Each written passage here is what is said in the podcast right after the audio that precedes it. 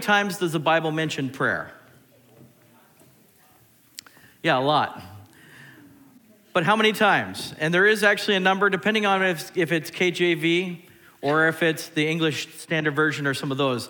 Uh, the King James has a few more because they use the word I pray thee. You remember? I pray thee that you do this, and it's actually kind of a, a request. So they have a few more. In fact, I'll give you a clue over 200 more because it uses that. The second question I have today is who prayed the first recorded prayer in the Bible? Those are the two questions. And kids, you can write those down, or if you have really good memories, you can write those down in a little bit. I'll go back to them. Oh, look at that. Sometimes we need assistance when it comes to, to getting to a place where we can pray. And I think there's some leftovers from the person that prayed before you. Look at that.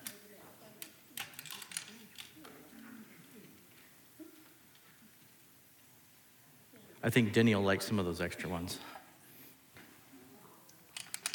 Uh oh.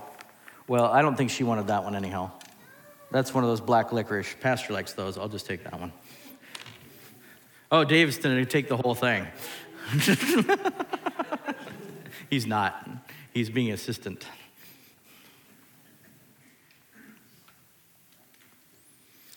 How many of you have ever prayed for something and you don't think you got an answer?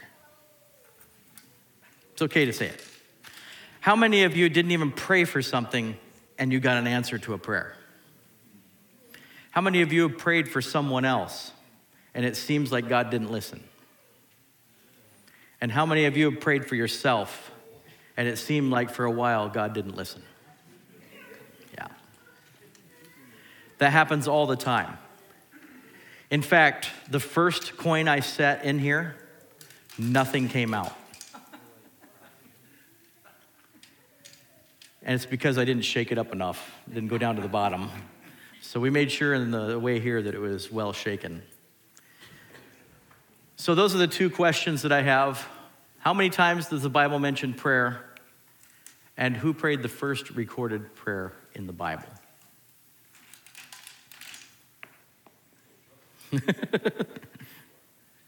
He's wondering if he can get any more out of that thing. Usually it gives about three. Yeah. Oh, how did you get extra coins? Oh, so you thought that he needed more prayer, more answers to prayer. Is it having issues? You have to twist it so it goes like that.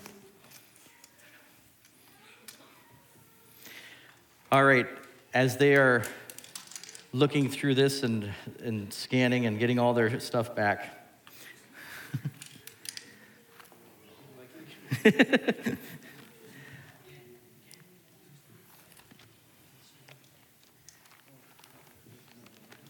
I'd like you to turn to Genesis chapter 3.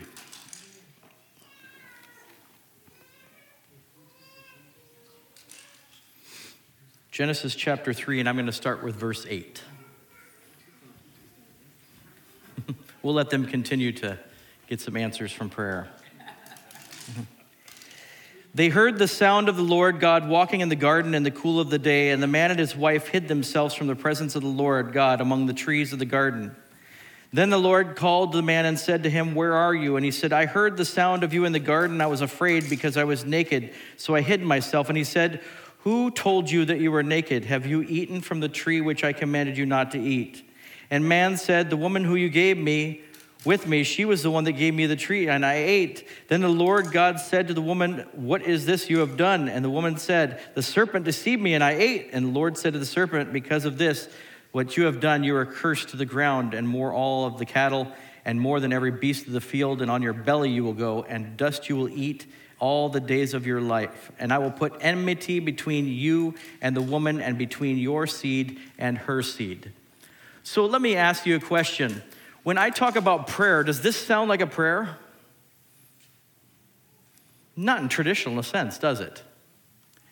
When I talk about prayer, what comes to mind? Usually, what comes to mind, even in my heart, is this machine.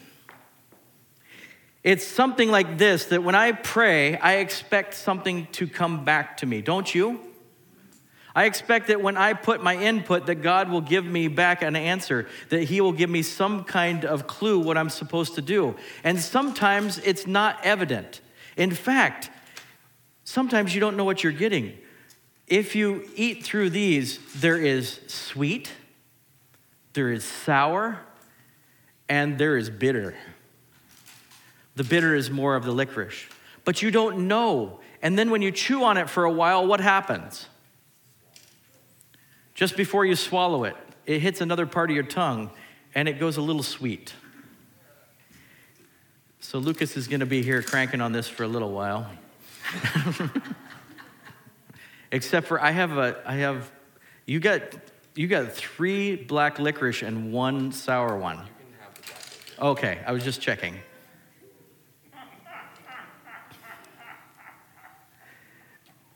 Don't we sometimes look through our prayers and see the answer that we get and we judge whether it's good or bad? Based upon what? Sometimes faith, but our preconceived ideas of what is good.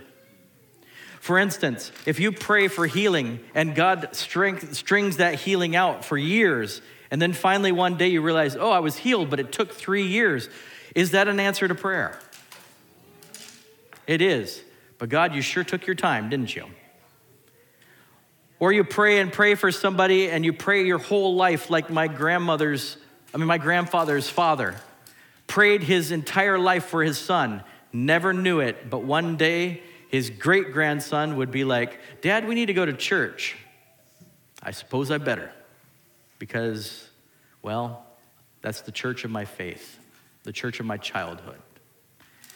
So, prayer is something that is totally different than what we expect. We expect this so much, and it's so ingrained to us that when we ask, we will receive. In fact, there's part of the sermon that'll talk about that. But today, what I'd like to, wow, that's a lot. That looks yummy. And one of them looks destroyed. Yeah. Yeah. Two of them look destroyed, but they still have really good taste, especially the red ones.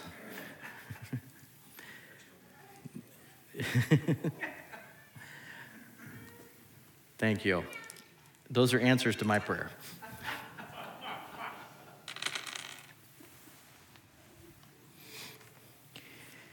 E.M. Bounds has a whole book on prayer. But E.M. Bounds has a mentioning of, and I'm going to kind of paraphrase it because it's over three pages long. But we have two tendencies in Christianity. The first is to become a hermit and hold God all to ourselves. If I could eat all these by myself, it would be good. Not for me, but it would be good. The second is to make popular and trendy the gospel without consulting God.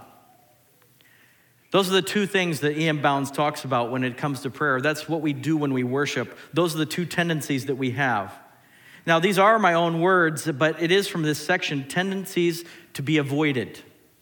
So today, let's open a dialogue with one another about the dialogue we have with God.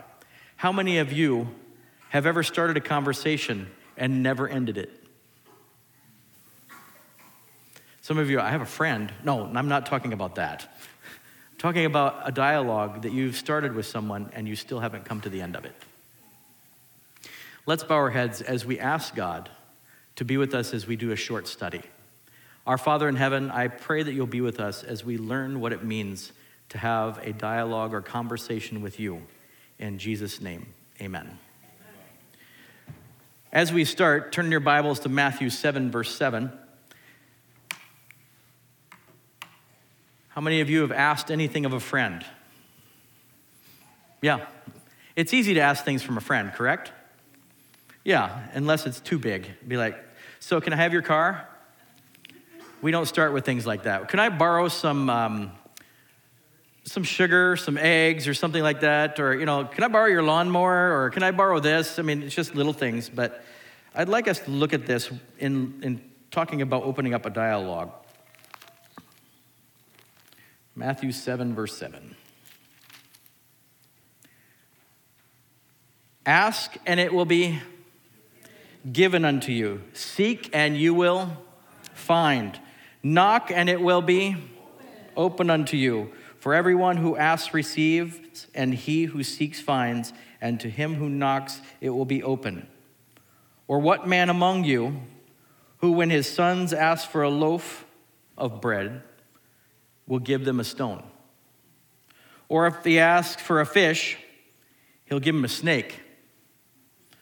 Or if then, being evil, knowing how to give good gifts to your children, how much more will your heavenly Father who is in heaven give what is good to those who ask?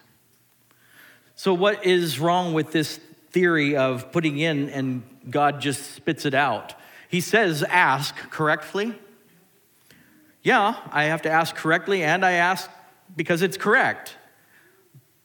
But there's something a little wrong with this.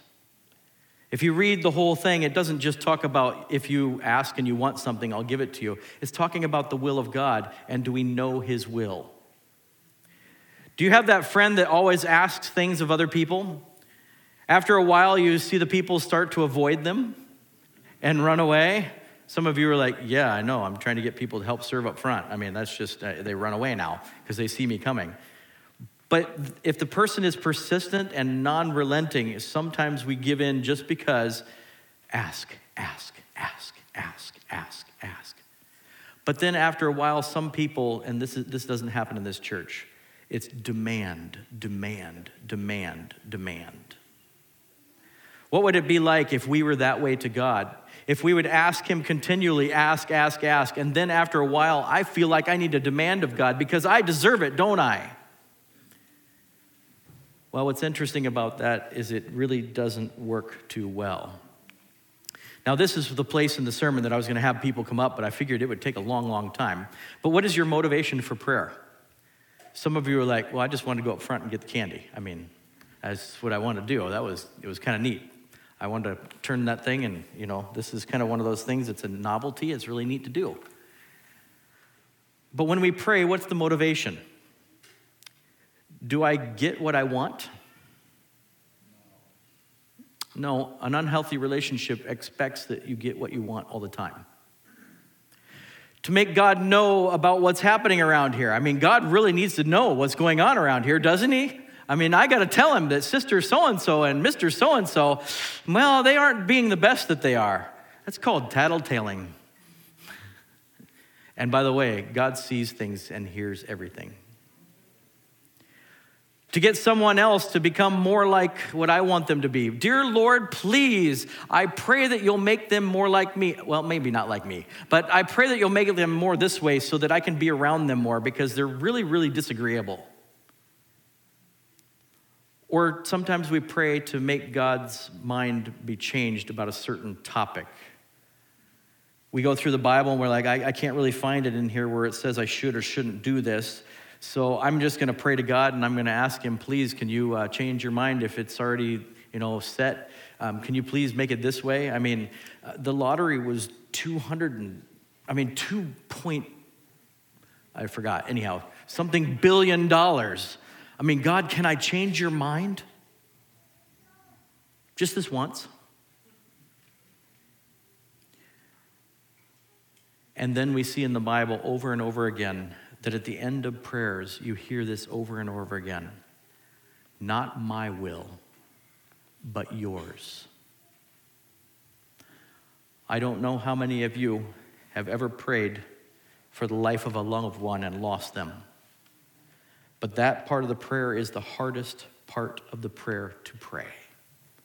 Not my will, but yours.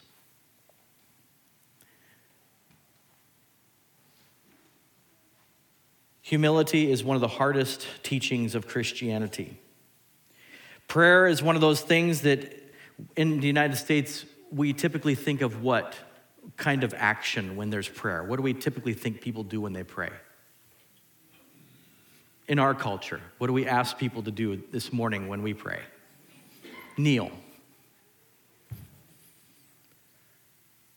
That's not exactly what the Bible talks about.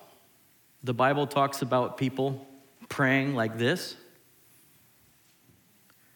talks about people praying like this. This is going to be uncomfortable because I'm not as young as I used to be.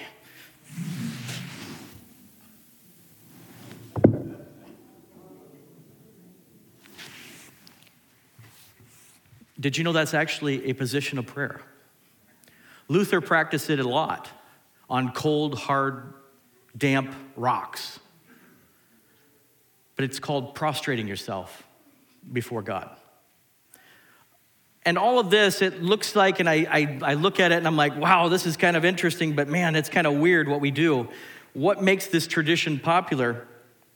Really, what it's saying is, I'm becoming humble in the face of God. So I don't know what that looks like for you. Some it's kneeling, some of it's prostrate, some of you roll out of bed and lay there. I mean, I don't know. I mean, I've done that before too.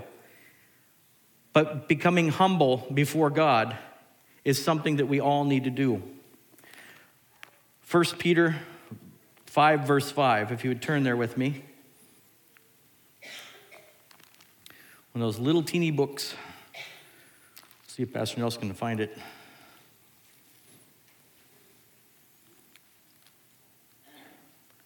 They tend to stick together. 1 Peter 5, verse 5.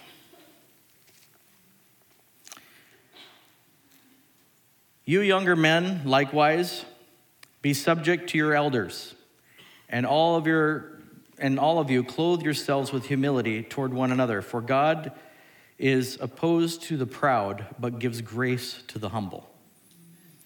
And some of you are like, well, that's only to the youth. Well, in some respects, but in to other respects, it's talking about anybody that has any power whatsoever over you, if it's a boss or whatever, it doesn't matter that our humility is to submit. And if you have no one to submit to, you have to submit to God. And that is one of the hardest things I could ever ask anybody to do is submit to God. Because I can't do it for you. I can only do it for myself. And that's one thing when our children, and you can listen, young people, we can't force you to worship the God we worship. But we have to just ask you, do you want to? We can't force you, we can't make you do anything, but we do want you to fall in love with the God that we know. And what's amazing about that is that God sometimes speaks in spite of us. I have a story here that uh, comes from Jamaica. Many years ago, uh, God went out to uh, this place called Kingston. Some of you know where that's at. And a group of theological students learned how to preach and how to share an evangelistic meeting. There was this young guy named Luther Warren, and he was one of the ones that learned a little slower in the class and got everything, but he was very meticulous. And he got to the point where he was supposed to do his presentation. That night, the conference president was sitting not too far from the left side, uh, right at the end, so he could see him. He was looking down and looking at him. And you know, there's no pressure when the big guy is there, you know, there's no pressure whatsoever. And so he started preaching. And they were, they were instructed how to do everything. It was almost a manuscript. And all of a sudden, about a quarter of the way through, he went off script. And he started preaching on the state of the dead. He started preaching on the mark of the beast. He went down through every single topic that they were supposed to do the whole time. And the conference president became a pile of mush he slinked down his chair and almost laid on the ground. He was like, oh no. And then the young man had the audacity to say, and I would like to give a call, and anyone who wants to follow Jesus, please come down front. Can you imagine even the professor listening, going, I didn't tell you to give everything all at once? Which all pastors are tempted to do, by the way, and sometimes your pastor has even gone overboard with time. But there's a point to this story. After that night, the conference president was puzzled, and the teacher was puzzled, and they asked him about it, and he says, I don't know. I prayed right before the service, and I don't know what hit me, but I felt like no one's business that I had to share this. I'm sorry, give me an F. I, I just had to. Something impressed me. I had to do this. I'm sorry, I didn't mean to disobey you, but I had to teach this. Late that night, the town started to shake. and it almost destroyed all of the infrastructure.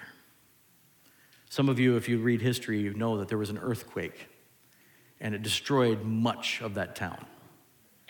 You see, God sometimes uses us and speaks through us if we're in a constant state of prayer. And He says that I'll use you in a way that I'm not going to use any, I mean, you'll never have this happen again, but I'm going to use you.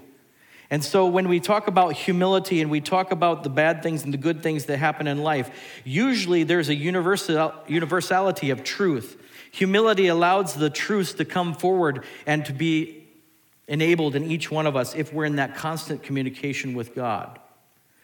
So if you have a problem and you're really dumbfounded, you have no clue where to go, or even if you have a question of God, or even that God exists, you go to God first because if you don't know if God exists, you're going to have to find it out. And if you want to use the scientific method, it may or may not work. But I guarantee you this that if you look for God, you'll find something. I have never, ever been disappointed. But be careful when you ask that question God, do you exist? And go looking. Because I'll tell you a story right at the end where a guy that was an agnostic, which doesn't mean they deny God, but that maybe, maybe not, that all of a sudden God showed up. I do have a question for you this morning. When you go to God first, what do you ask Him?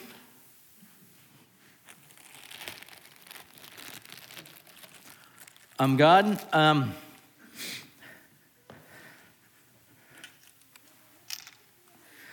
um, God, which, which color are you going to give me?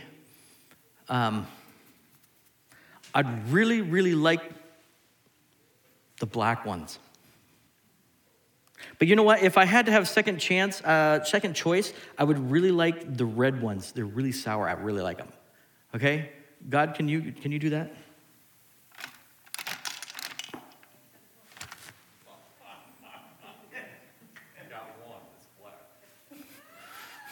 Don't read too much into that.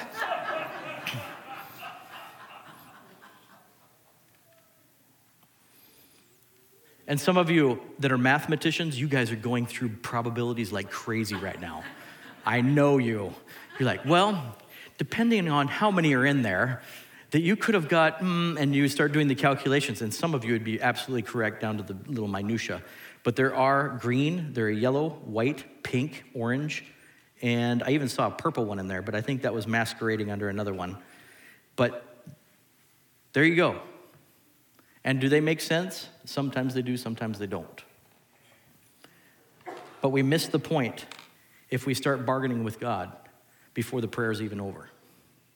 We start losing the impact of what prayer really is if we look and say, I would like this answer or I would like that answer. Really, what we're doing is we're telling God, I could do your job better than you can if you just listen to me. And let me tell you, I have fallen in that camp so many times. I bartered with God and be like, uh, I'll, I'll just tell you what, I'll do this, that, or the other thing. And God's like, no, I'll answer it the way I need to. So we go to God first. We talk it over as we read the Bible with God. We have others pray with us because, you know, a lot of people praying about the same subject is a good thing. And then what is the final thing that we do? Not my will, but your will, O oh God.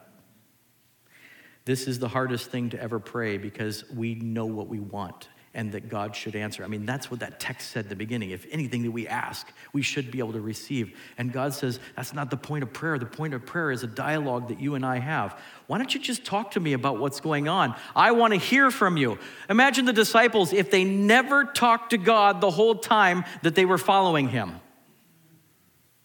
Can you imagine what would happen? But that's how I behave sometimes when I don't take it to God. I think I can handle it myself. Humility is, in fact, one of the hardest, hardest things to learn as a Christian because I'm not in control of the world. Let's look on a larger latitude leverage. How many of you could leverage something with God?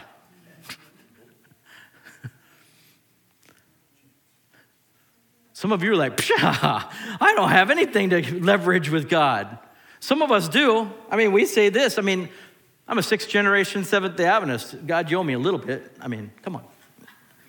I mean, I stayed with the faith. I'm the sixth one that says yes. True, Grandpa went, and came back. But I mean, I'm the sixth generation. I mean, there, isn't there something to that God? No. Well, I've, I've, been a, I've been a deacon my entire, you know, adult life. I mean, doesn't that leverage anything to me? I read the Bible every day and sometimes twice. And this is, I mean, you know, I mean, come on, God, is this not something? But sometimes that's how we behave. So the disciples, they had these things swimming around in their heads just like you do today. And it came down to this text. Here's the text that we'll end with. Turn in your Bibles to Luke 11, verse 1.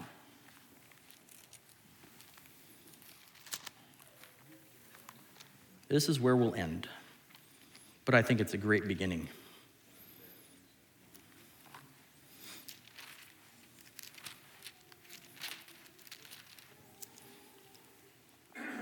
It happened while Jesus was praying. Oh, Jesus was praying.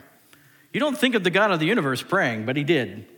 In a certain place, after he had finished, one of the disciples said to him, Lord, teach us to pray, just as John also taught his disciples.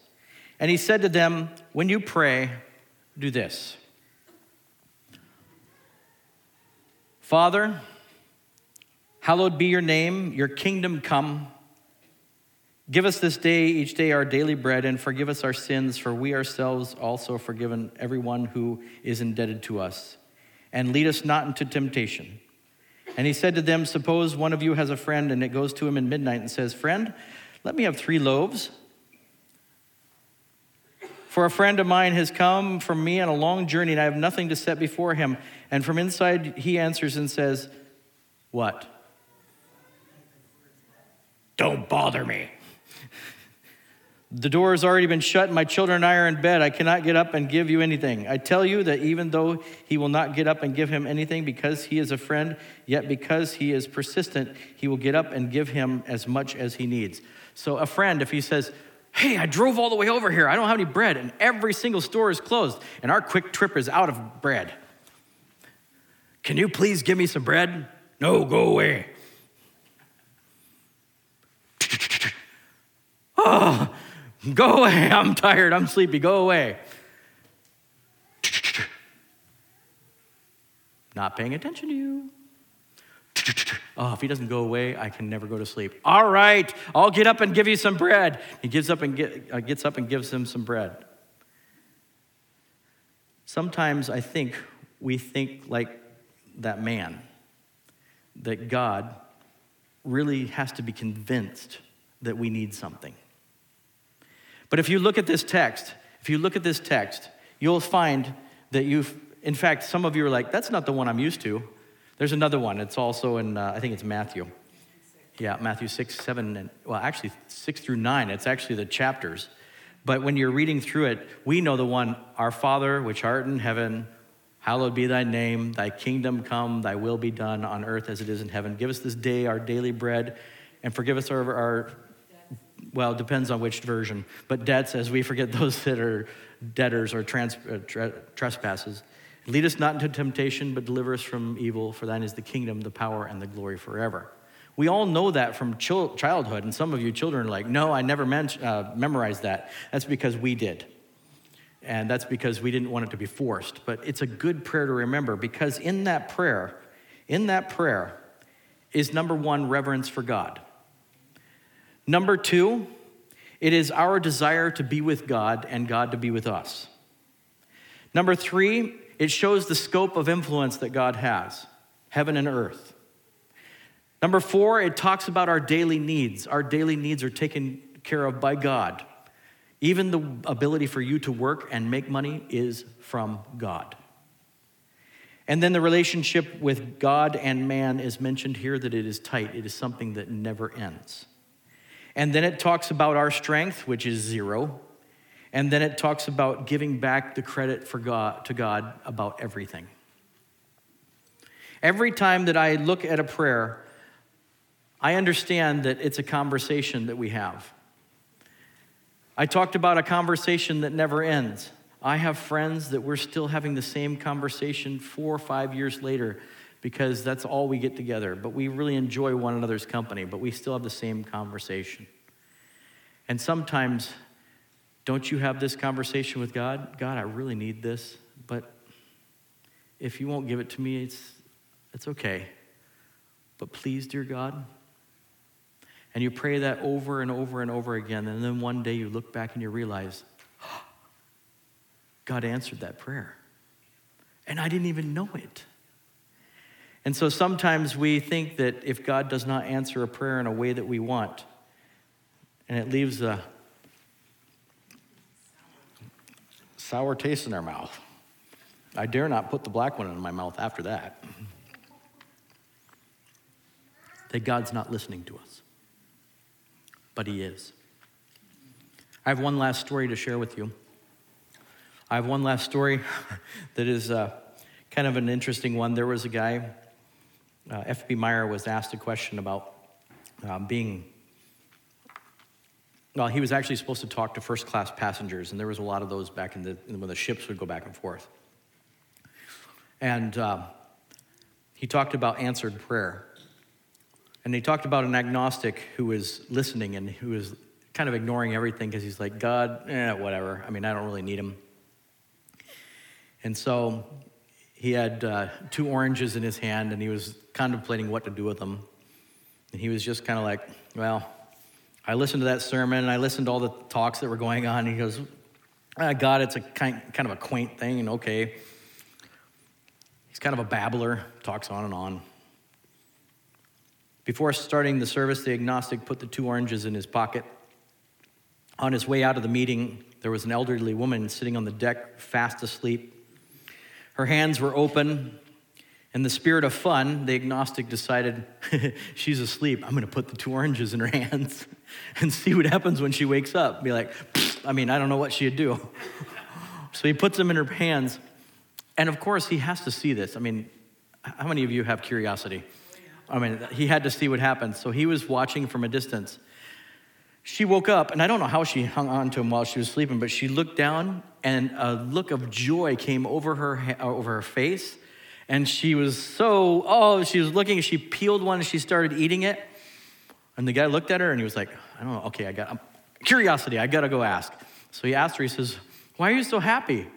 you know, this is kind of random. Somebody put an orange in there. They could have poisoned it or whatever. And she goes, oh, no, no, no, you don't understand. You don't understand. I have been really wanting a piece of fruit. And this was back before cruises would give you as much food you wanted. You had to pay for it. So I really didn't have enough money. And I really was craving some oranges because I really, really needed some vitamin C. I was feeling a little down. And she says, I prayed and prayed for like two days now. And all of a sudden, I woke up and there's these two oranges in my hand. The agnostic looked at her and was like, And believe it or not, eventually he went to an evangelist and he says, You know what? I need to hear more about this God of yours that uses me, an agnostic, to answer a, prayer. Says, That's just random. He says, If you do the calculations, that's infinitesimally no, that can't happen. So just letting you know that sometimes God speaks even to people that don't believe. Let's bow our heads. Dear Father, we only started a conversation today. We only opened up a little door today of what it's like to have a conversation with you. Dear Father, please have the dialogue open so that we can ask you anything. And dear Father, even without expectation, that we would just be able to continue talking to you and that you would answer our prayers in the way that you need to answer them. Because if it is our will, dear Father, it might be a little corrupt. Dear Father, we want it to be absolutely pure. We want you to answer it. We want you to be the one that gets the credit, and we want you to be the one that takes center stage. Dear Father, we pray that you'll continue to be with us as we learn and as we understand you. In Jesus' name, amen. Now, are the levies here?